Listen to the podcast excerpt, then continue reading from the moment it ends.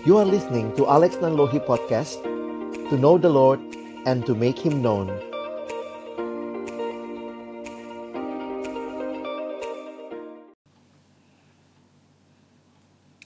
Mari teman-teman sebelum kita membaca merenungkan firman Tuhan Kita bersatu di dalam doa. Kami tiada hentinya bersyukur kami punya Tuhan yang hadir Di tengah-tengah segala pergumulan yang kami alami Tuhan yang terus menyatakan kasih-Mu kepada kami, Tuhan yang terus menyatakan kebaikan-Mu kepada kami di tengah-tengah situasi yang sulit bahkan seperti saat ini. Dan kembali sore hari ini kami akan bersama-sama membuka firman-Mu ya Tuhan. Kami mohon ketika kami membuka firman-Mu, bukalah juga hati kami. Jadikanlah hati kami seperti tanah yang baik, supaya ketika benih firman Tuhan ditaburkan boleh sungguh-sungguh berakar bertumbuh, dan juga berbuah nyata di dalam kehidupan kami. Berkati baik hambamu yang menyampaikan, setiap kami yang mendengar, Tuhan tolonglah kami semua, agar kami bukan hanya menjadi pendengar-pendengar firman yang setia, tapi mampukan dengan kuasa dari rohmu yang kudus, kami dimampukan menjadi pelaku-pelaku firman-Mu di dalam hidup kami, di dalam masa muda kami. Bersabdalah ya Tuhan kami umatmu sedia mendengarnya dalam satu nama yang kudus, nama yang berkuasa, nama Tuhan kami Yesus Kristus. Kami menyerahkan pemberitaan firman-Mu. Amin. Shalom teman-teman sekalian. Bersyukur uh, boleh melayani teman-teman di GKI Layur. Kayaknya udah lama juga ya nggak ke GKI Layur. Akhirnya kesempatan lewat virtual bisa ketemu Nah, teman-teman, ini satu hal yang menarik untuk kita diskusikan.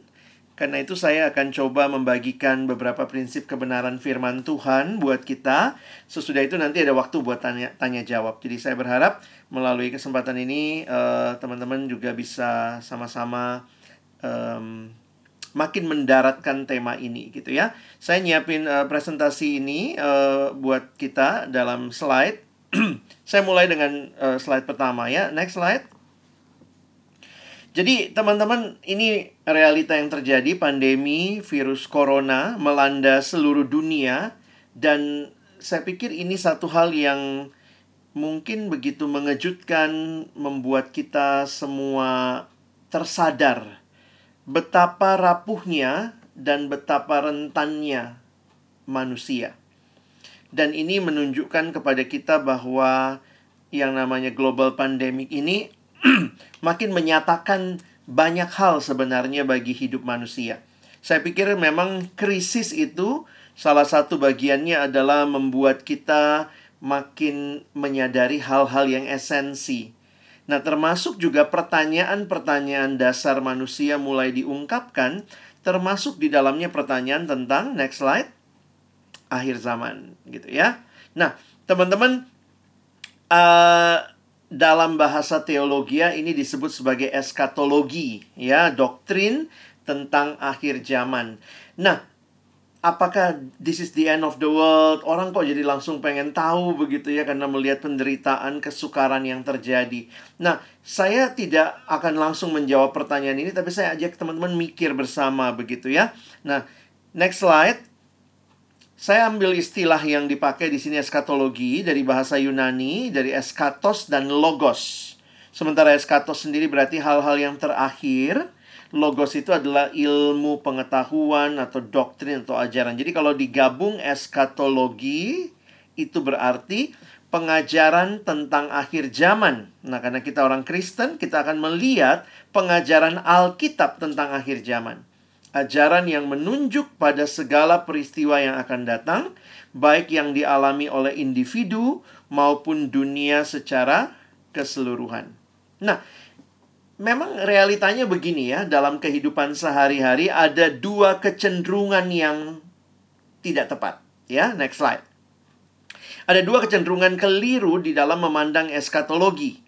Nah, yang pertama yaitu orang-orang yang mungkin eskatomania begitu ya. Jadi jangankan lagi COVID gitu, nggak COVID aja ngomongnya semua akhir zaman, akhir zaman begitu ya. Jadi lihat ini hati-hati loh akhir zaman loh, mau belanja barang ini hati-hati loh. mulai ada perdagangan online. Wah, ini iblis mulai berkuasa begitu. Jadi ada orang-orang yang eskatomania, yaitu menekankan ramalan-ramalan yang telah atau yang sedang terjadi di akhir zaman. Dan ini jangan jangankan bicara Covid, sebelumnya juga udah kayak uh, ini ya maniak gitu ya, pengen terus ngomongin hal-hal seperti itu. Dan ini jadinya fokus pada membaca tanda-tanda zaman dan mengkaitkan dengan apa yang terjadi pada dunia nyata. Misalnya waktu dia baca, tuh kan gempa bumi. Wih gila nih gempa di mana-mana. Nah sebenarnya sih kalau bicara gempa, gempa terjadi setiap waktu di dunia. Ketepatan kita udah download mungkin uh, aplikasi gempanya apa tuh ya uh, badan BMG gitu. Jadi kayaknya gempa sekecil apa pun di mana aja itu dilaporkan. Dulu mungkin yang dilaporkan cuma yang di atas 5 skala Richter ya, tapi sekarang dengan ada di gadget gempa sekecil apa pun kayaknya semua jadi kayak dekat sekali sama kita. Nah, ada orang-orang yang eskatomania ya. Jadi apa-apa eskatologi, apa-apa eskatologi. Nah, yang kedua, nah ini yang sisi yang lainnya lagi eskat eskatofobia nggak mau ngomong akhir zaman udah udah udah udah dan enggak enggak deh pokoknya yang sekarang aja deh yang sekarang aja deh gitu ya nah ada orang-orang yang seperti ini juga jadi yang satu sangat eskatologis yang ini nggak mau nih nggak mau bicara uh, eskatologi karena merasa udahlah nikmatin hidup aja ngapain sih mikir-mikir akhir zaman? Bener bener datang loh nanti gitu ya.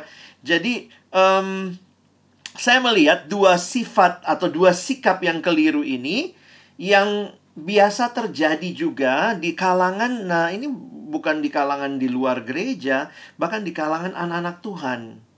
Baru tadi malam teman saya sekitar jam 10 malam chatting juga tanya tentang akhir zaman gitu ya. Dia nanya, "Eh, katanya ada cerita begini begini begini menurut pendapatmu bagaimana tentang akhir zaman?" Sampai dia bilang, "Lex, gue perlu baca buku apa begitu ya untuk hal ini." Nah, saya pikir memang ya situasi sekali lagi krisis seperti corona ini membuat kita bertanya hal-hal dasar yang esensial, ya, termasuk salah satunya adalah tentang akhir zaman. Nah, lalu bagaimana sikap yang benar? Next slide ya. Saya melihat sikap yang benar adalah tidak berada pada salah satu ekstrim. Jadi kita tidak jadi eskatofobia, tidak jadi eskatomania, tetapi ya jadi orang Kristen yang bisa hidup dengan penuh kewaspadaan, tetapi juga penuh pengharapan. Jadi kita bukannya nggak punya masa depan begitu ya. Nah, jadi termasuk sikap yang benar tidak menjadikan Alkitab sebagai buku ramalan tentang apa yang terjadi. Nanti saya akan jelaskan lebih jauh tentang ini ya. Tetapi banyak orang yang melihat apa yang ada di Alkitab lalu kemudian selalu dicocokkan. Tuh kan tanda pada dahi, tuh kan orang nanti pakai chip dan segala macam itu begitu gampangnya dikaitkan dengan apa yang ada dituliskan di dalam Alkitab yang kalau kita gali sebenarnya bukan demikian pemahamannya. Jadi itu ada masalah dengan penggalian Alkitab. Nah, perikop yang sering kali orang angkat ketika berbicara tentang akhir zaman adalah salah satunya adalah pengajaran Tuhan Yesus sendiri. Nah, hari ini saya ingin mengajak teman-teman melihat ya, melihat pengajaran Tuhan Yesus. Tentu saya tidak bisa membukakan semua hal, butuh studi yang dalam, waktu yang panjang, tapi saya coba berikan dalam slide ini beberapa hal prinsip. Kita baca Matius 24, next slide. Matius 24 ayat 3 sampai 14 ya. Matius 24 ayat 3 sampai 14. Nah, teman-teman saya coba apa ya? Saya coba memberikan sedikit latar belakang dulu. Teman-teman perhatikan di dalam Alkitabmu kalau teman-teman punya Alkitab cetak mungkin bisa melihatnya ataupun kalau di HP ya jangan terganggu zoomnya gitu ya. Teman-teman bisa perhatikan di pasal 24 sampai pasal yang ke-25 ada tulisan di Alkitab cetak itu pasal 24 25 itu adalah khotbah tentang akhir zaman. Ya, ya teman-teman bisa lihat itu khotbah tentang akhir zaman. Lalu sebenarnya kalau kalian perhatikan, kenapa Tuhan Yesus mulai mengajarkan ini? Ini adalah karena pertanyaan murid di ayat 1 sampai ayat 3. Coba lihat sebentar, Matius 24 ayat 1 sampai 3. Eh, 1 sampai 2 maksud saya. Sesudah itu Yesus keluar dari bait Allah lalu pergi maka datanglah murid-muridnya dan menunjuk kepada bangunan-bangunan bait Allah. Ya, waktu itu bait Allah sangat megah, bangunannya luar biasa. Lalu ia berkata kepada mereka. Nah, perkataannya adalah, kamu melihat semuanya itu, aku berkata kepadamu sesungguhnya tidak ada satu batu pun di sini akan dibiarkan terletak di atas batu yang lain, semuanya akan diruntuhkan. Jadi sebenarnya Tuhan Yesus mengajarkan bahwa ada saatnya kemegahan bait Allah itu tidak ada lagi. Nah, penghayatan itu yang dimengerti oleh para murid dalam konteks juga orang Israel mereka mempunyai konsep tentang akhir segala sesuatu. Makanya kan mereka ditanya tuh, bagaimana nih uh, ayat 3 ya, sekarang kita masuk ayat 3. Lihat, mereka menanyakan kepada Yesus. Ketika Yesus duduk di atas bukit Saitun, datanglah murid-muridnya kepadanya untuk bercakap-cakap sendirian dengan dia. Kata mereka, Katakanlah kepada kami, bila manakah itu akan terjadi dan apakah tanda kedatanganmu dan tanda kesudahan dunia? Teman-teman harus bisa kaitkan dengan yang tadi yang Yesus bilang bahwa semuanya ini akan tidak ada lagi, tidak ada batu yang terletak pada batu yang lain. Jadi sebenarnya Yesus sedang menceritakan atau menggambarkan ada keruntuhan bait Allah yang terjadi. Nah, perhatikan para murid mengkaitkan itu dengan ini pertanyaannya ada dua nih. Ini kalau kita perhatikan pertanyaannya ada dua, ya. Katakanlah kepada kami bila manakah itu akan terjadi. Jadi pertanyaan pertama bila mana berarti kapan? Nah, yang kedua pertanyaannya apakah tanda kedatanganmu dan tanda kesudahan dunia? Jadi, yang pertama mereka tanyakan adalah kapan, yang kedua adalah tandanya apa.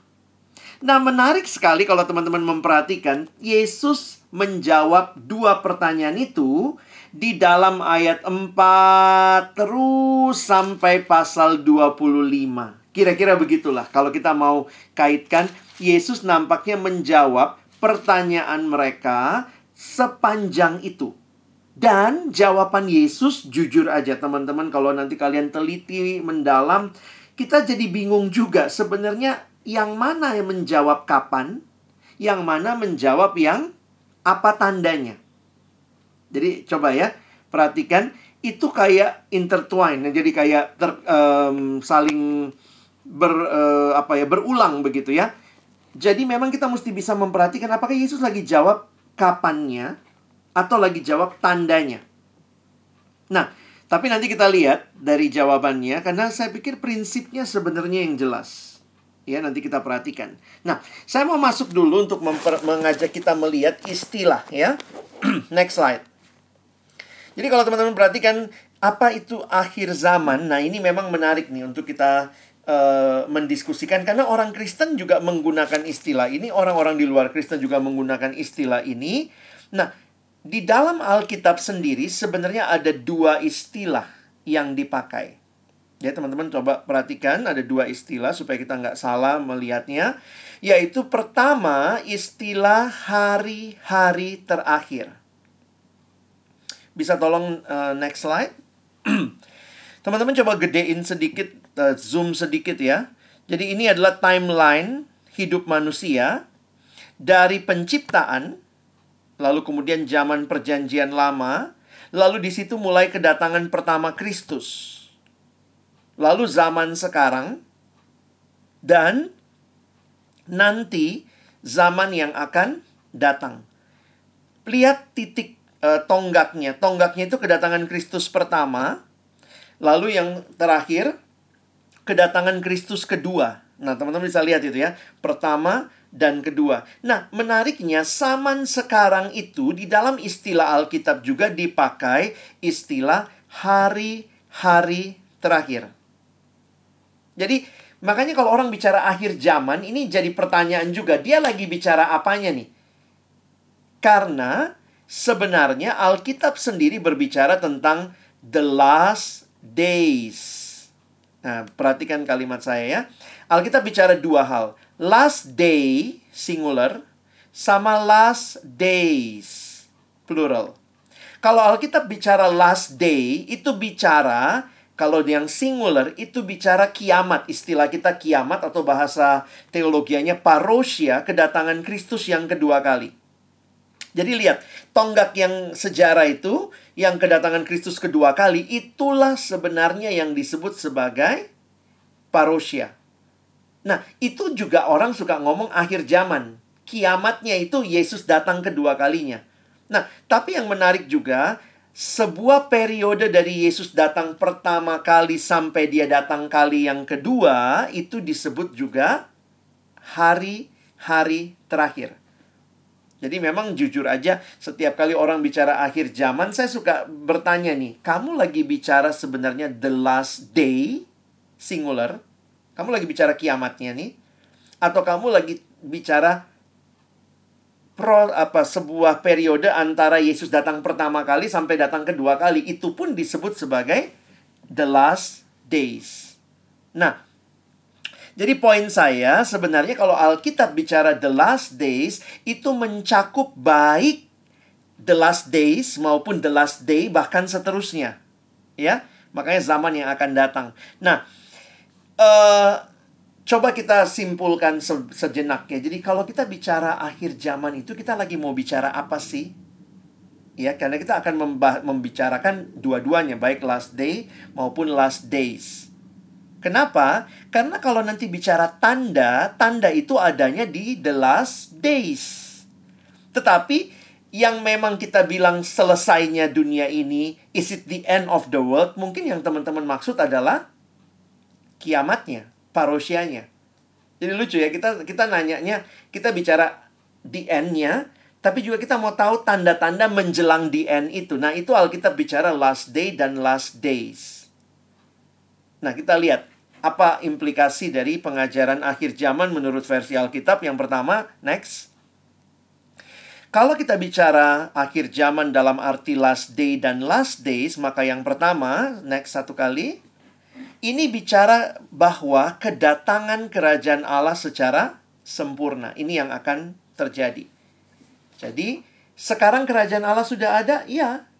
Sudah ada ketika Yesus datang pertama kali. Sebenarnya kerajaan Allah sudah mulai ketika ada orang-orang yang buka hatinya terima Yesus, maka Allah sudah hadir dalam hati kita, rajanya sudah datang ke dalam hidup kita. Tapi apakah seluruh dunia sudah merajakan dia? Belum. Karena itu kita berdoa, datanglah kerajaanmu. Jadi waktu kita bicara akhir zaman, sebenarnya itu doa kita tiap hari Minggu kalau di gereja pakai doa Bapa kami entah dinyanyikan, entah di recite apa ya. Kita tuh minta tuh, kita minta terus loh akhir zaman gitu ya datanglah kerajaanmu. Kadang-kadang ada yang bilang, jangan dulu kak, belum merit. Lah, lu minta, lu doa gitu ya. Kita doa tuh. Apa yang kita doakan? Kedatangan kerajaan Allah secara sempurna. Di mana Allah akan memerintah sebagai raja di dalam dunia miliknya. Dan yang kedua, Waktu bicara akhir zaman, kita juga bicara Kristusnya yang akan datang kembali untuk kedua kalinya. Makanya di dalam bicara tentang akhir zaman versi Kristen, kita juga mau bicara tentang kiamatnya. Ya, kita bicara tentang parusianya Yesus datang kedua kali. Dan yang terakhir, next. Nah, ini yang saya bilang tadi ya. Juga kita mau bicara tentang adanya tanda-tanda akhir zaman atau tanda-tanda zaman yang akan mendahului akhir zaman. Jadi memang menarik setiap kali kita bicara akhir zaman ini terkait semuanya ya, baik the last days-nya maupun the last day-nya. Di mana tiga hal inilah yang menjadi ciri pengajaran akhir zaman kita. Nah, sekarang kita masuk ke tanda-tanda zaman. Next slide ya. Nah, ini secara singkat aja. Nanti kalau kalian mau teliti bisa slide-nya bisa dibagi. Nah, kalau demikian ada tanda-tanda akhir zaman atau tanda-tanda yang mendahului sebelum terjadinya parousia. Nah, menariknya di dalam Alkitab secara sederhana saya mengambil satu makalah eskatologi yang men menyimpulkan. Itu ada ayat-ayat yang ditaruh di situ, teman-teman bisa lihat. Ini karena ada ada Injil-injil itu khususnya Injil sinoptik Matius, Markus, Lukas itu mengutip atau ada bagian ini muncul baik di Matius muncul, di Lukas muncul, di Markus muncul. Nah, ada enam tanda-tanda utama akhir zaman. Nah, pertama, Injil akan diberitakan ke seluruh bangsa. Perhatikan, itu yang teman-teman bisa lihat di ayat 14 tadi. Kalau kita baca ayat 14, nah lihat ya, Uh, saya bacakan Matius 24 ayat 14 dan Injil kerajaan ini akan diberitakan di, di seluruh dunia menjadi kesaksian bagi semua bangsa sesudah itu barulah tiba kesudahannya. Jadi tandanya adalah Injil makin tersebar. Itu yang muncul ya. Nah, perhatikan lagi kesengsaraan besar. Karena kita masih masuk di Matius, saya akan angkat Matius 24 ayat 15 sampai 22. Coba teman-teman lihat Matius 24 ayat 15 sampai 22.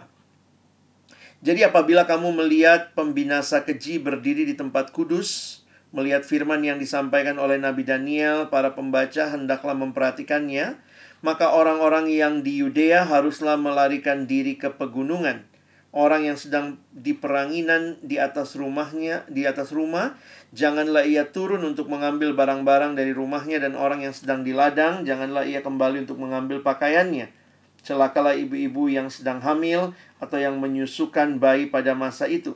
Berdoalah supaya waktu kamu melarikan diri itu jangan jatuh pada musim dingin dan jangan pada hari Sabat, sebab pada masa itu akan terjadi siksaan yang dahsyat seperti yang belum pernah terjadi sejak awal dunia sampai sekarang dan yang tidak akan terjadi lagi.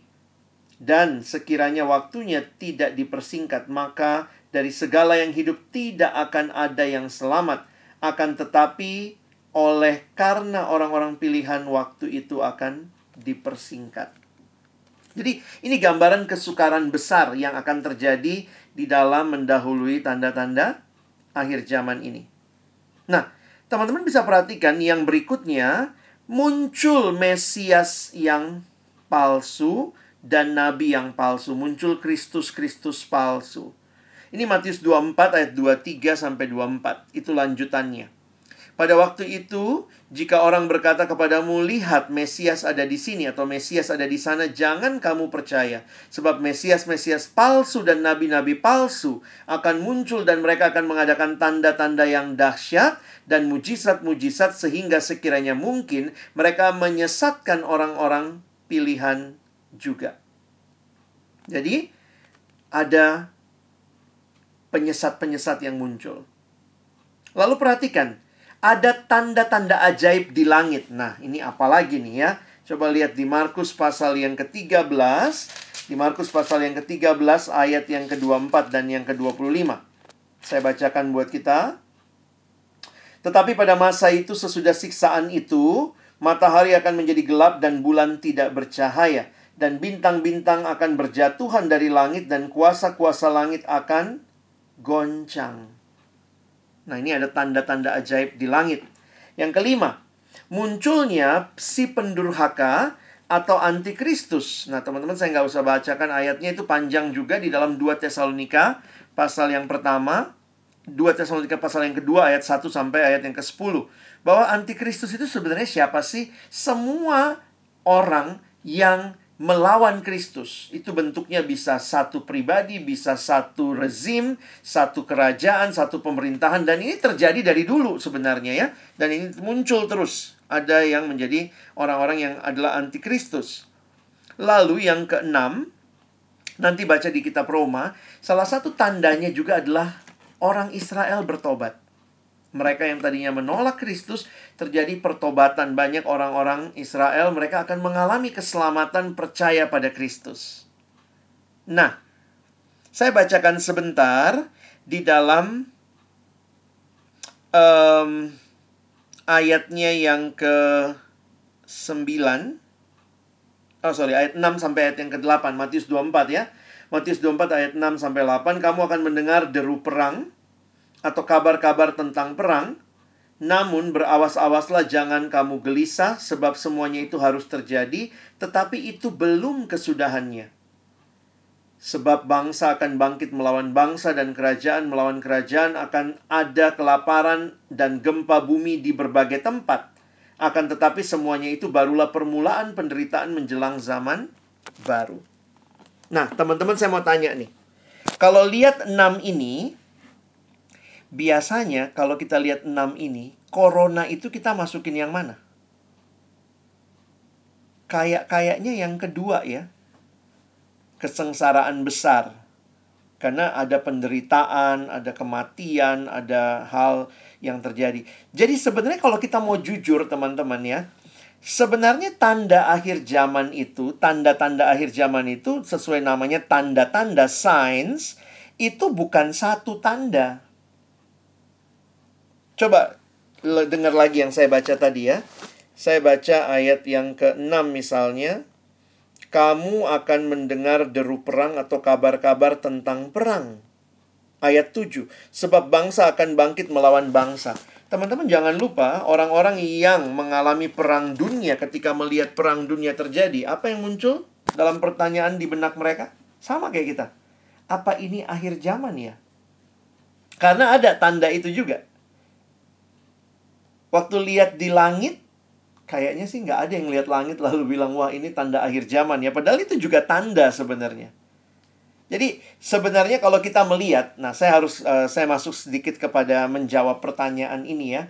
Is it the end of the world? Kalau lihat dari tanda-tandanya ini memang menggenapkan salah satu dari banyak tanda jadi kalau ditanya is it the end of the world, nah the end-nya ini apa? Mau parousia. Padahal Yesus bilang, kamu nggak perlu tahu kapan aku datang, tapi tanda-tanda itu harusnya memberikan peringatan kepada kita bahwa dia pasti datang. Saya pikir itu yang jauh lebih penting. Karena tanda itu tidak berhenti pada tandanya. Contoh ya, kayak kalian lihat tanda lalu lintas, maka tanda lalu lintas itu sebenarnya menunjuk kepada apa yang harusnya dilakukan. Jadi tanda itu bukan berhenti pada dirinya.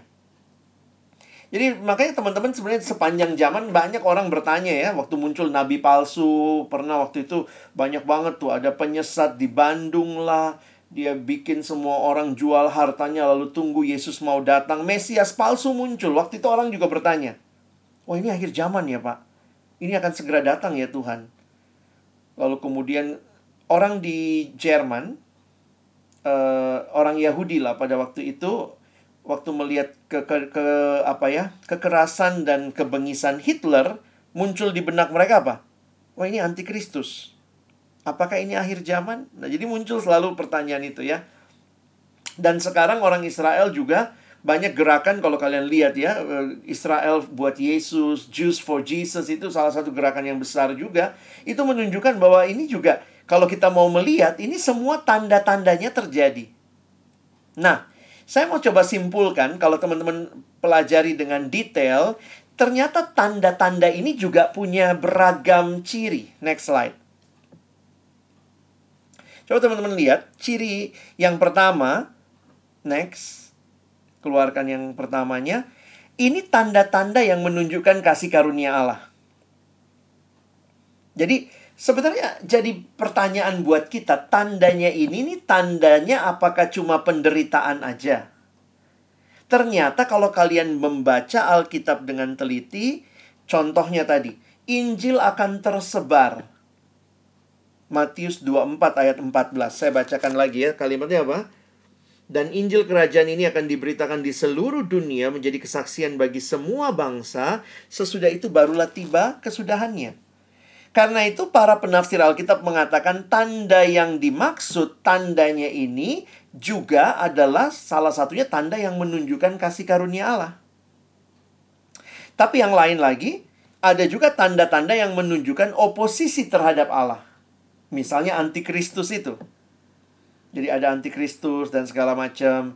Lalu juga next slide, uh, sorry yang paling bawah ya. Ada juga adalah tanda-tanda yang menunjukkan penghakiman ilahi. Jadi uh, itu ya, ada siksaan yang akan dialami lalu kemudian ada uh, penghakiman ilahi itulah tandanya Tuhan menghukum begitu. Jadi teman-teman tandanya ternyata tidak selamanya penderitaan saja, tidak selamanya negatif. Bahkan tanda-tanda yang positif pun itu menunjukkan akhir zaman.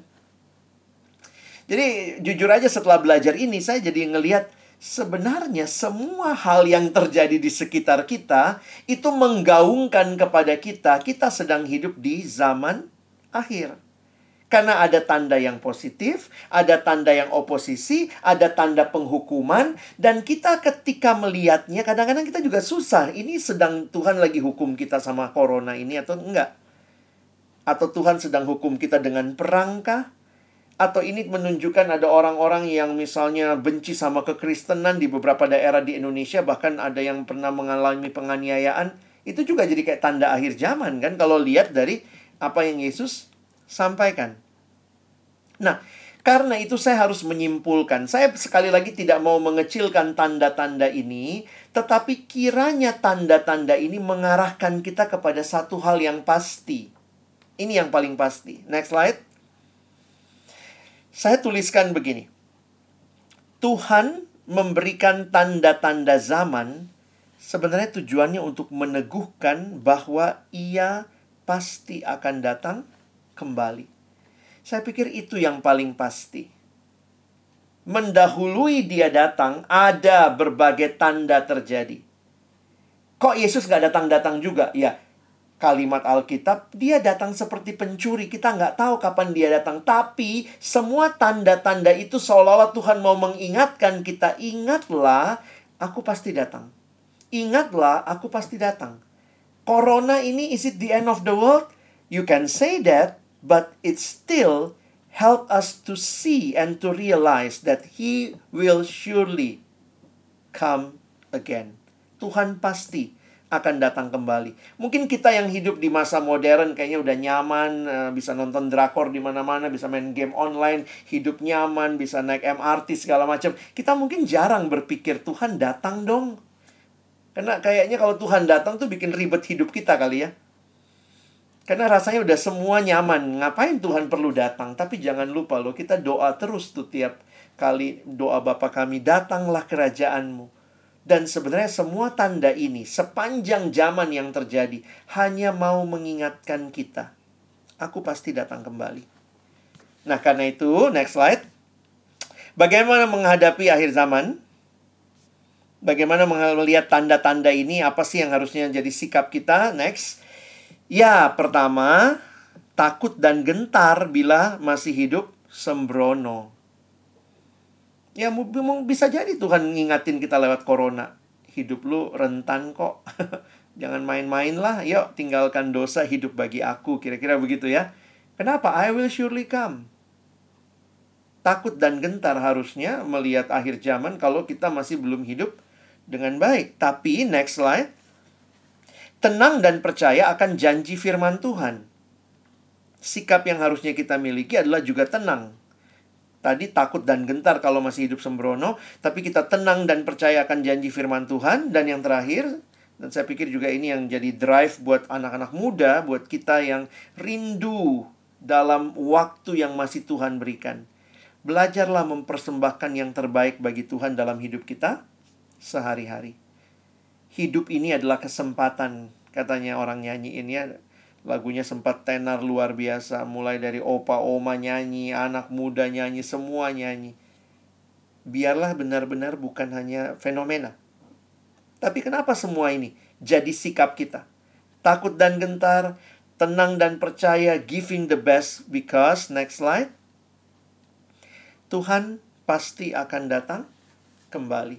Semua ini kita jalani dengan kepastian karena yakin Tuhan pasti akan datang kembali. Sehingga refleksi kita hari ini sebelum nanti juga mungkin kita tanya jawab. Next slide. Ini slide terakhir saya. Nah, pertanyaannya bukan ini akhir zaman apa enggak sih, Kak? Gitu ya. Aduh, ini udah tanda akhir zaman enggak? Tapi apakah kamu siap ketika Yesus akan datang kedua kali? Are you ready? Tandanya udah jelas, udah jelas. Dan makin jelas, makin jelas. Yakin dia pasti datang, pasti dia datang. Apakah dia datang waktu kita masih hidup? Nggak tahu. Kalau dia datang sesudah kita mati pun, Alkitab menyatakan dalam 1 Tesalonika 4 bahwa mereka yang hidup tidak akan mendahului, mereka yang mati tidak akan mendahului bertemu Tuhan. Nanti pada satu tanda diberi, semuanya karena kita masih menantikan ya, teman-teman. Saya pikir itu yang kita lakukan waktu kita berdiri di pengakuan iman rasuli. Aku percaya kepada uh, Roh Kudus, Gereja yang Kudus dan Am Persatuan Orang Kudus, kebangkitan tubuh, kebangkitan daging, kebangkitan orang mati, dan hidup yang kekal. Jadi sebenarnya kita semua nanti akan mengalami kebangkitan tubuh di dalam uh, karya Kristus, kebangkitan uh, dari antara orang mati dan sesudah itu kita akan menikmati hidup yang kekal bersama Tuhan. So, um, hari ini saya menjawabnya dengan memberikan pertanyaan yang lebih dalam bukan sekadar apakah ini akhir segalanya, akhir dunia ini. Bisa jadi. Tapi itu hanya tanda yang mengingatkan kita bahwa Tuhan pasti datang. Dan pertanyaan yang lebih penting adalah bagaimana kesiapan kita menyambut kedatangannya kembali. Amin.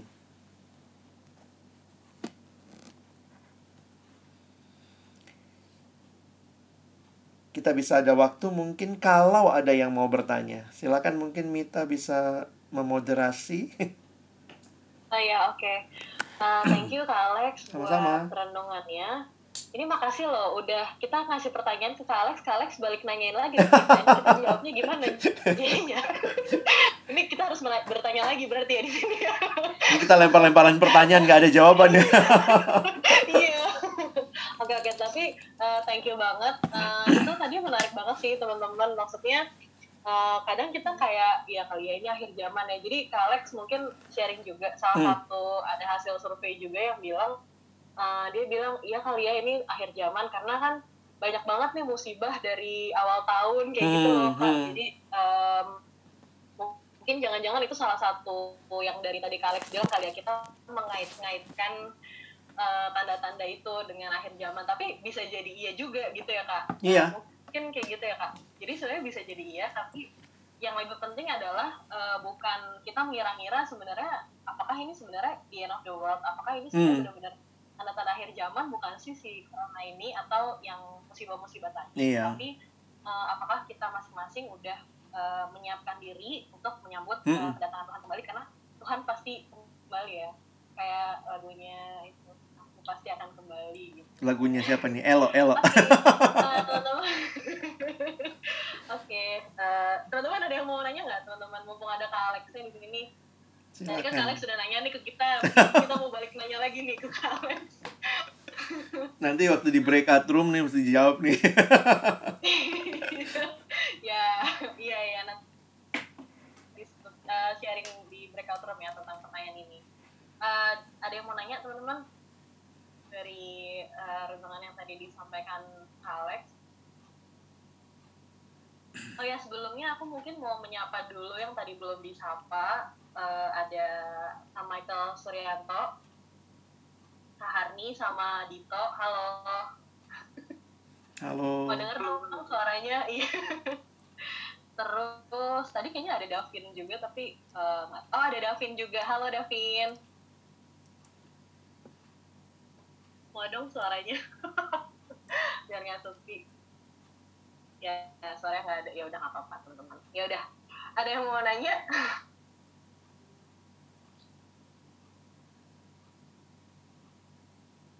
Oke okay, hening. Oke okay, sip itu maksudnya apa enggak sip kalau malu bisa di chatting. Iya mungkin teman-teman yang uh, Oh ada yang malu gitu menunjukkan video bisa di chat aja. Nanti akan aku uh, bacakan chatnya gitu. Oke okay, uh, eh, belum ada kayaknya Alex. Okay. dari Tita mau nanya Tita? Enggak ya? Oke. Okay. nggak ada bener bener nih nggak ada nih. Oh ya oke. okay silakan silakan iya kak uh, mau tanya kalau misalnya untuk hmm, sebenarnya lebih ke gimana caranya untuk mengatasi ketakutannya ketika hmm. kita ngerasa emang belum uh, belum melakukan upaya yang maksimal untuk mempersiapkan kedatangan hmm. Tuhan itu satu hal yang menarik kalau kita lihat bahwa buat kita yang percaya pada Yesus sebagai satu-satunya Tuhan dan Juru Selamat, harusnya itu adalah jadi waktu yang sukacita karena kita akan bertemu muka dengan muka dengan juru selamat kita, pencipta kita yang kita kasihi. Sehingga uh, mungkin meyakini hal-hal yang mendasar ya. Kalau ditanya gimana ya saya punya ketakutan. Ke poinnya adalah begini. Tuhan yang menyelamatkan kita memberikan kepada kita jaminan kepastian keselamatan dan hidup kekal. Jadi uh, itu menolong kita untuk akhirnya melihat kayak Yohanes 3:16 mengatakan karena begitu besar kasih Allah kan dunia ini sehingga ia telah mengaruniakan yang tunggal supaya setiap orang yang percaya kepadanya tidak binasa melainkan beroleh hidup yang kekal. Jadi kita punya kepastian itu kalau kita percaya pada Yesus kita dapat hidup yang kekal. Nah, Sementara di sisi lain, buat orang-orang yang tidak percaya, tentunya kedatangan Kristus akan sangat mengerikan karena itu akan menjadi ajang penghukuman, penghakiman buat mereka. Ada yang nanya, jadi orang Kristen mengalami penghakiman juga nggak sih akan menghadapi pengadilan terakhir nggak? Mungkin secara teologis dijawabnya begini, semua kita akan menghadapi pengadilan, tetapi di pengadilan itu buat kita yang percaya adalah pengadilan mendeklarasikan, yes, kamu selamat yes, kamu memperoleh hidup yang kekal. Sementara buat mereka yang tidak percaya, maka pengadilan itu akan menjatuhkan hukuman bagi mereka. Nah, di sisi yang lain, yang menarik juga yang saya pikirkan adalah yang tadi saya tulis di slide, bagi kita yang sudah percaya, yang sudah pasti juga udah pasti mengalami hidup yang kekal, Sebenarnya Tuhan mau kita punya kualitas hidup. Tuhan tidak hanya mau kita punya hidup yang kekal, tapi hidup sembarangan di dunia. Tapi Tuhan mau kita punya kualitas hidup. Jadi sebenarnya takut dan gentar yang saya maksud tadi, kalau di dalam kualitas hidup kita yang kita sekarang lagi jalani tidak kita jalani dengan baik. Tetapi kita pasti selamat, itu keyakinan kita, itu iman kita, dan sebenarnya itu yang memberikan ketenangan bagi kita.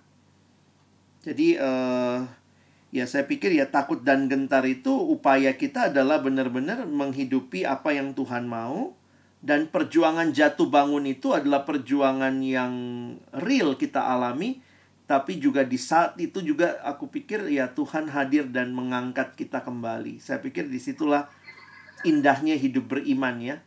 Ingatlah kalau kita ke gereja ya, saya paling menikmati tanda kutip lah ya selain khotbah saat mengaku dosa lo kalau di gereja gitu ya. Iya ya, ternyata kita yang udah selamat masih mungkin berdosa. Kita mengakui lagi, kita datang lagi sama Tuhan. Jadi sebenarnya itu menunjukkan bahwa hidup beriman itu adalah hidup yang dibaharui terus-menerus. Bukan hidup yang sudah sempurna, tidak bisa gagal lagi, tidak bisa berdosa, tapi setiap kali ada pembaharuan dan itu yang harus kita nikmati. Saya pikir itu kali ya. Gimana Ella? Kira-kira terjawab pertanyaannya? Iya, oke. Okay. Terima kasih Kak. Sama-sama Ella. Oke, makasih Ella pertanyaannya. Teman-teman ada satu penanya lagi. Gue kayak di radio ya, ada penanya lagi nih teman-teman. Nanti bisa kirim lagu dong ya. Iya, bisa. Titip pesan ya. Ada penanya lagi dari Sarah. Sarah di Bintara. Mau tanya kak, katanya saat nanti Tuhan datang lagi, apakah kita akan diangkat ke surga atau kerajaannya akan datang di bumi? Pertanyaan hmm. yang sangat menarik. Gue juga penasaran. Oh gitu ya. Alex, ya. Jadi memang menariknya begini, ada dua slide saya nggak keluarin sih Sarah ya. Di bagian akhir Sarah juga bisa lihat sebenarnya ya. Oh, boleh deh, tunjukin, tunjukin aja. Karena Sarah yang operator. Iya, Sarah operator jadi dia udah nengok gitu ya. Saya juga udah siap-siap kalau ternyata ada pertanyaan ini. Nah, okay. di dalam pandangan eskatologi, di dalam pandangan eskatologi memang ada empat model pandangan. Nah, eh, bisa tunjukkan lagi yang terakhirnya, Sarah? Nah, jadi empat pandangan itu, nah sebenarnya kalau lihat saya nggak bisa jelasin lah ya ini kan kalau mau ambil kuliah teologi ya ambil lah tapi maksudnya ini ada empat pandangan Empat pandangan ini sebenarnya mempermasalahkannya begini. Yesus datangnya itu berapa tahap? Jadi, sebenarnya dari empat pandangan ini cuma ada tiga pandangan utama. Pandangan utamanya adalah Yesus datangnya satu tahap, begitu datang langsung kiamat, atau Yesus datang mendahului itu ada peristiwa tertentu yang jadi Yesus datangnya dua tahap. Kiamatnya itu waktu datang dua tahap yang kedua. Jadi ini unik ya. Um, yang dipermasalahkan oleh banyak gereja dengan berbagai aliran dan doktrinnya adalah kedatangan Kristus yang kedua kali, yang kiamat itu, kiamat itu nanti prosesnya berapa tahap. Kalau sekali datang langsung kiamat, itu berarti satu tahap.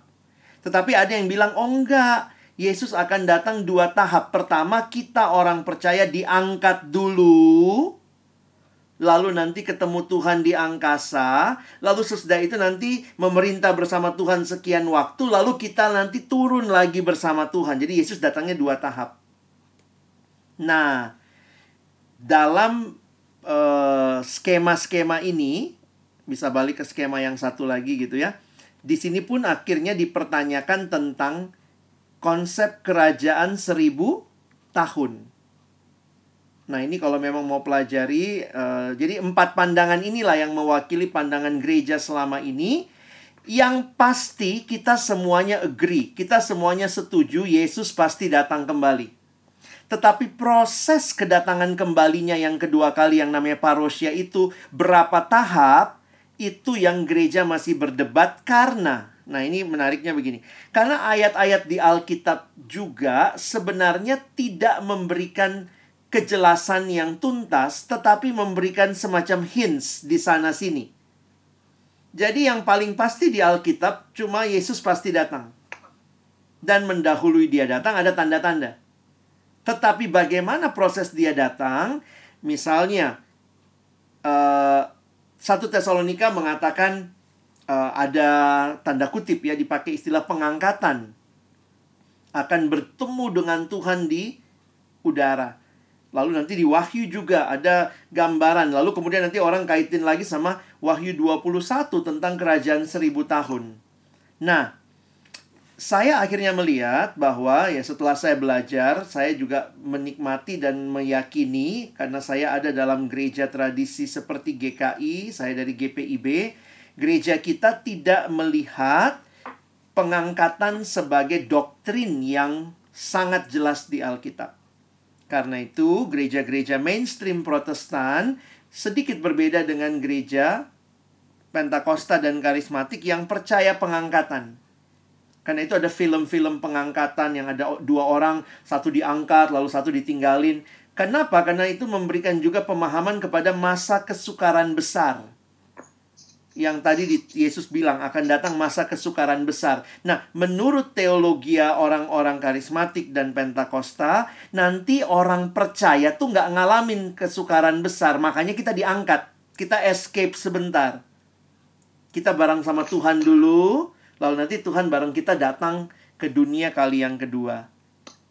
Nah, jadi perbedaan teologis itu real dan ada, tetapi dalam makanya ada yang tanya sama saya begini, kenapa ya GKI, GPIB kok jarang bahas akhir zaman ya? Sementara gereja lain kayaknya akhir zaman mulu pendetanya ngomong gitu, pengangkatan dan segala macam. Karena kita tidak menghayati doktrin pengangkatan. Kita menghayati sekarang inilah kerajaan seribu tahunnya terjadi di dalam hari-hari terakhir. Jadi gimana ya kalau ditanya kenapa bisa beda? Ya karena sebenarnya Alkitab juga tidak memberikan kepada kita. Alkitab nggak kasih skenario. Nah, gereja tuh berusaha bikin skenario-nya. Gimana nyocokin kerajaan seribu tahun, gimana nyocokin masa kesukaran besar, gimana masukin uh, kedatangan di angkasa, pengangkatan. Nah, itu akhirnya dibikinlah ceritanya. Sehingga muncul berbagai macam, ada empat pendekatan utama.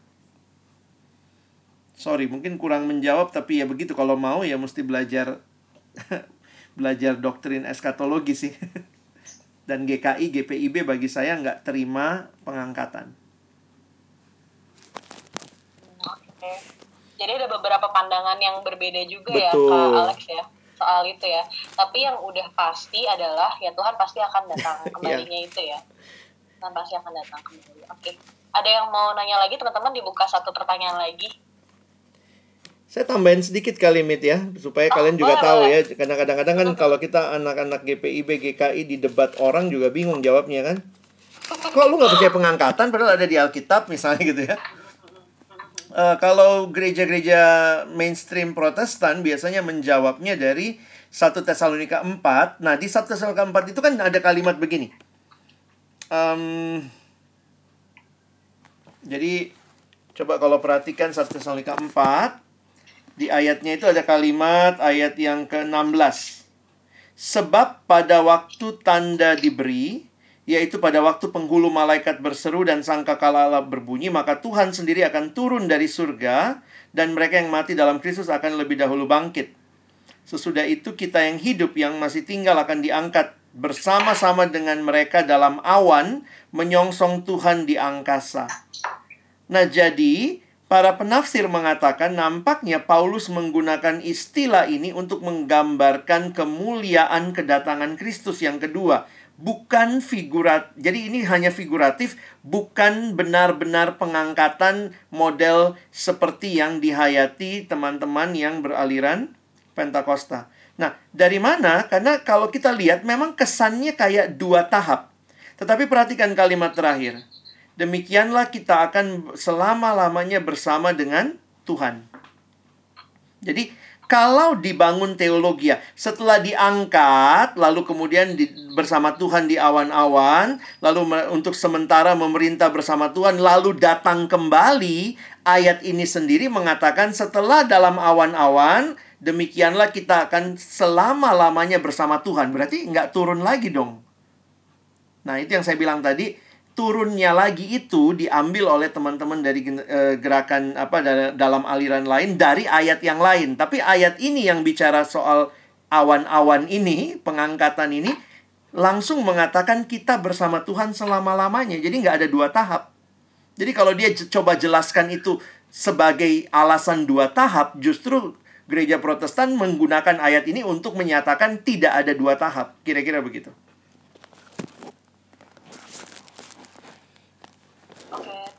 Mm -hmm. Alex penjelasannya. Gimana teman-teman masih ada yang mau ditanyain lagi mungkin uh, yang relate ke pertanyaan tadi mungkin masih ada yang belum paham atau pertanyaan lain? Silakan silakan. Pamit mau nanya. Hmm, silakan silakan. Tapi ini agak sebenarnya ada dua pertanyaan tadi tapi yang pertama udah dijawab sama Kak Alex mm -hmm. sama kayak Kara. Cuman satu lagi aku agak melenceng ya Kak Alex. Gak apa-apa. Uh, bukan nggak melenceng banget sih, cuman kan tadi kan ada kalimat kata Kak Alex bahwa yang mati akan dibangkitkan bareng-bareng eh akan dibangkitkan hmm. uh, bahwa yang mati itu uh, gimana ya uh, nggak nggak merta semerta merta dia langsung naik bersama dengan Tuhan gitu kan kan hmm. uh, tapi nanti akan bersama-sama dengan kita yang uh, masih hidup sekarang ini yeah. gitu nah tapi kenapa setiap saya ikut uh, penguburan gitu ya atau ibadah hmm. ibadah apa namanya istilahnya ibadah uh, penghiburan gitu ya itu tuh uh, banyak yang bilang oh ya dia udah sama Tuhan gitu di sana gitu udah bahagia udah tenang nah hmm. apakah itu aku nggak tahu ya ini aku tadi penasaran aja apakah itu doktrin yang uh, salah gitu ya atau emang gimana sih maksudnya gitu loh karena di sini kan bacaannya kan katanya kan dia akan dibangun sama-sama pada waktu nanti kan yeah. Tapi pertanyaan selanjutnya adalah sekarang orang yang meninggal itu uh, ke mana gitu lagi di mana mereka gitu oke okay. jadi penasaran aja sih maksudnya tadi kan hmm. agak ini aja gitu thank you uh, Mike uh, pertanyaannya hmm, ini ini masuk ke doktrin dan ini pemahaman gerejawi yang juga saya pikir uh, perlu kita pahami karena um, kadang-kadang kita jadi tidak tepat menyikapi sesuatu karena doktrin yang salah. Atau doktrin yang tidak tepat lah ya. Nah, saya melihat dalam gereja kita yang dipahami itu begini. Yang jadi ketika manusia mati maka tubuhnya kembali ke tanah. Nah sekarang kan pertanyaannya rohnya ke mana? Karena kan belum ada kebangkitan. Jadi kalau kita bertanya ke mana, maka teologi Kristen memberikan penjelasan uh, dia akan ke sebuah tempat atau sebuah status, sebuah kondisi di mana di situlah roh berada. Nah, mereka menggunakan atau kita lah ya, kita menggunakan penjelasan teologianya ini dibangun dari apa yang terjadi pada Lazarus. Masih ingat? Lazarus waktu itu dia ada di pangkuan Abraham. Jadi waktu mati Lazarus ke pangkuan Abraham, sementara orang yang kaya itu waktu dia mati dia masuk ke tempat yang mengerikan begitu ya, yang menyiksa dia. Nah, pertanyaannya adalah begini. Sebenarnya, apakah Lazarus sudah di surga? Dan apakah orang kaya itu sudah di neraka? Apakah Yesus lagi menceritakan Lazarus sudah di surga, orang kaya itu sudah di neraka? Nah, kita mengatakan tidak berdasarkan 1 Tesalonika pasal 4 bahwa mereka yang hidup mereka yang mati tidak akan mendahului ya ayat 1 eh, Tesalonika 4 ayat 15.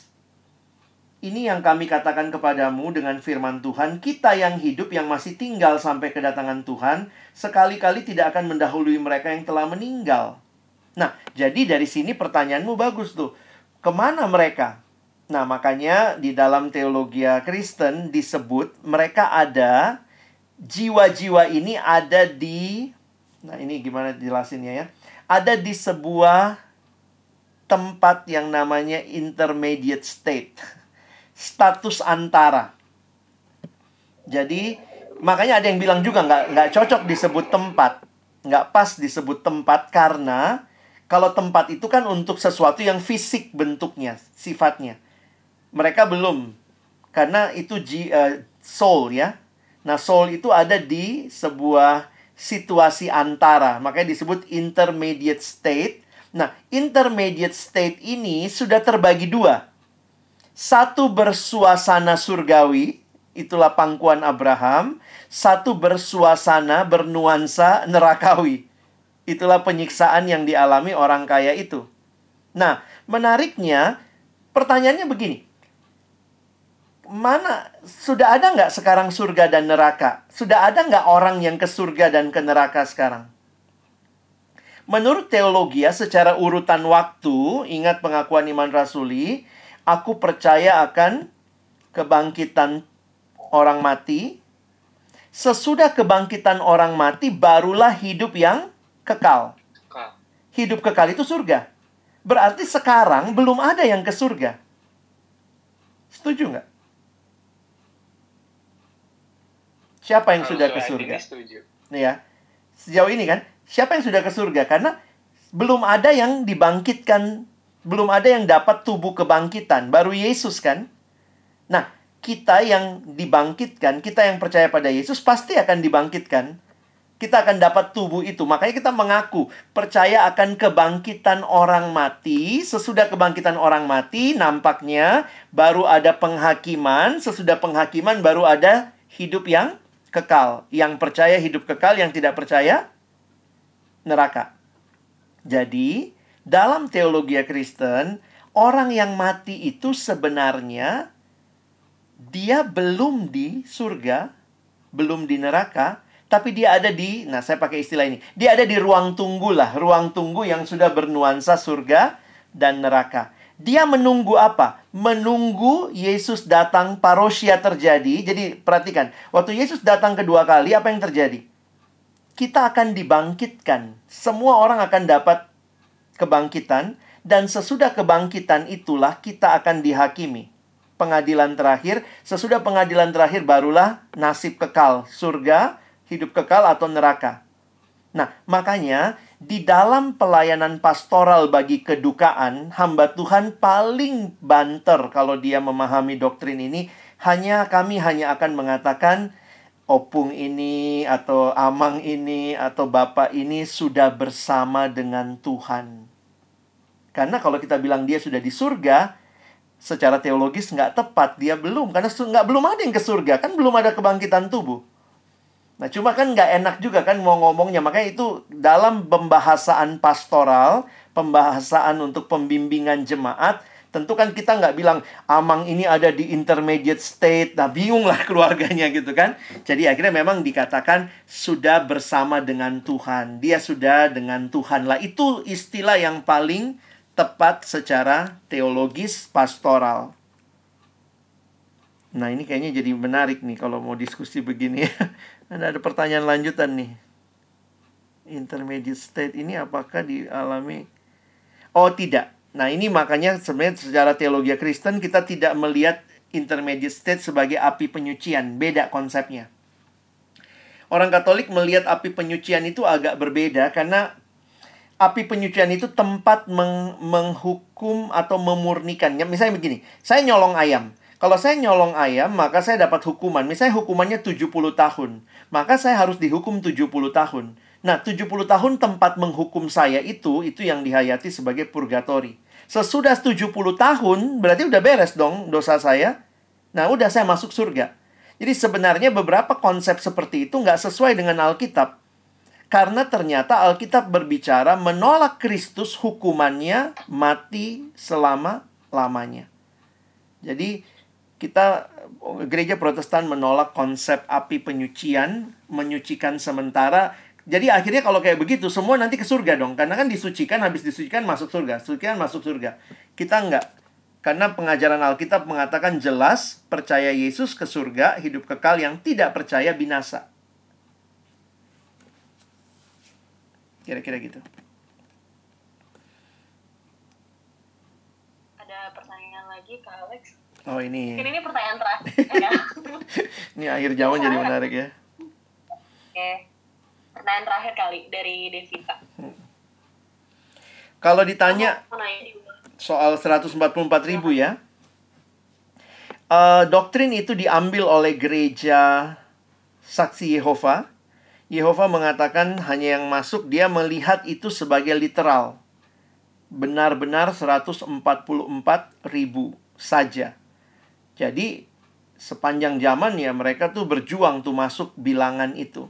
Nah, sebenarnya kalau kita perhatikan khususnya kitab Wahyu yang sifatnya apokaliptik atau tulisan-tulisan yang adalah pewahyuan, apokaliptik itu menggunakan banyak simbol. Nah, karena bicara simbol, maka perhatikan simbol itu tidak selamanya mewakili realitanya harus seperti itu. Misalnya, waktu dikatakan uh, kota itu berbentuknya kayak kubus begitu sekian ratus hasta kali sekian ratus itu kan hanya menunjukkan bahwa angka-angka yang cukup uh, angka-angka yang cukup populer di dalam kitab-kitab uh, apokaliptik orang Yahudi misalnya 12 jadi kan sebenarnya kalau kalian ingat 12 kali 12 itu 144 jadi itu gambaran keseluruhan dari mana 12 mereka selalu kaitkan dengan 12 suku Israel. Lalu muncul angka 7. Makanya ada 7 tanda, 7 cawan begitu. Lalu ada uh, eh, 100 atau 1000 atau 10. Jadi saya menghayati 144 ribu itu di ayat itu tidak menyatakan literal. Tetapi menyatakan simbolik betapa genapnya keselamatan yang Tuhan berikan. Dari mana ke penguatannya juga? Perhatikan ayat selanjutnya kalau saya tidak salah. Dikatakan, lalu kemudian aku melihat sejumlah besar orang dari segala suku, kaum, dan bahasa. Sebentar ya, coba kita lihat dulu. Itu Wahyu pasal yang... Tadi Wahyu, ya, Wahyu pasal berapa yang 144 ribu? Sebentar, saya lihat dulu. Wahyu 7 ya, Wahyu 7. Jadi di Wahyu 7 tuh dituliskan Wahyu 7 tuh ada tulisannya ya. Nah, itu kan semua suku Israel dibilang ya. 112 eh, ribu, 12 ribu kali 12 makanya 144 ribu. Nah, kalau kita hanya baca Alkitabnya sampai situ, jangan lupa Wahyu 7 ayat 9 ini menunjukkan loh kok beda. Kemudian daripada itu aku melihat sesungguhnya suatu kumpulan besar orang yang tidak dapat terhitung banyaknya dari segala bangsa, suk dan suku dan kaum dan bahasa berdiri di hadapan takhta dan di hadapan anak domba memakai jubah putih dan memegang daun-daun palem di tangan mereka. Jadi kalau kamu cuma baca sampai ayat 4, hanya 144 ribu orang yang diselamatkan, baca bawahnya. Ayat 9 jelas banget. Semua atau bahkan ada sejumlah besar orang yang tidak terhitung banyaknya. Nah, saya melihatnya uh, seperti itu. Ya, thank you. Oke, okay, thank you semuanya pertanyaannya. Ternyata kalau udah ada yang uh, satu nanya. udah ada yang satu langsung semuanya nanya yang betul. Panasnya lama. Diesel diesel. Iya. Nggak apa-apa nggak apa-apa. Tapi thank you banget teman-teman. Pertanyaannya memperkaya pemahaman kita semua juga yang ada di sini. Nah uh, sekarang kita mau masuk ke dalam breakout room. Jadi breakout room itu nanti kita akan dibagi dalam kelompok. Uh,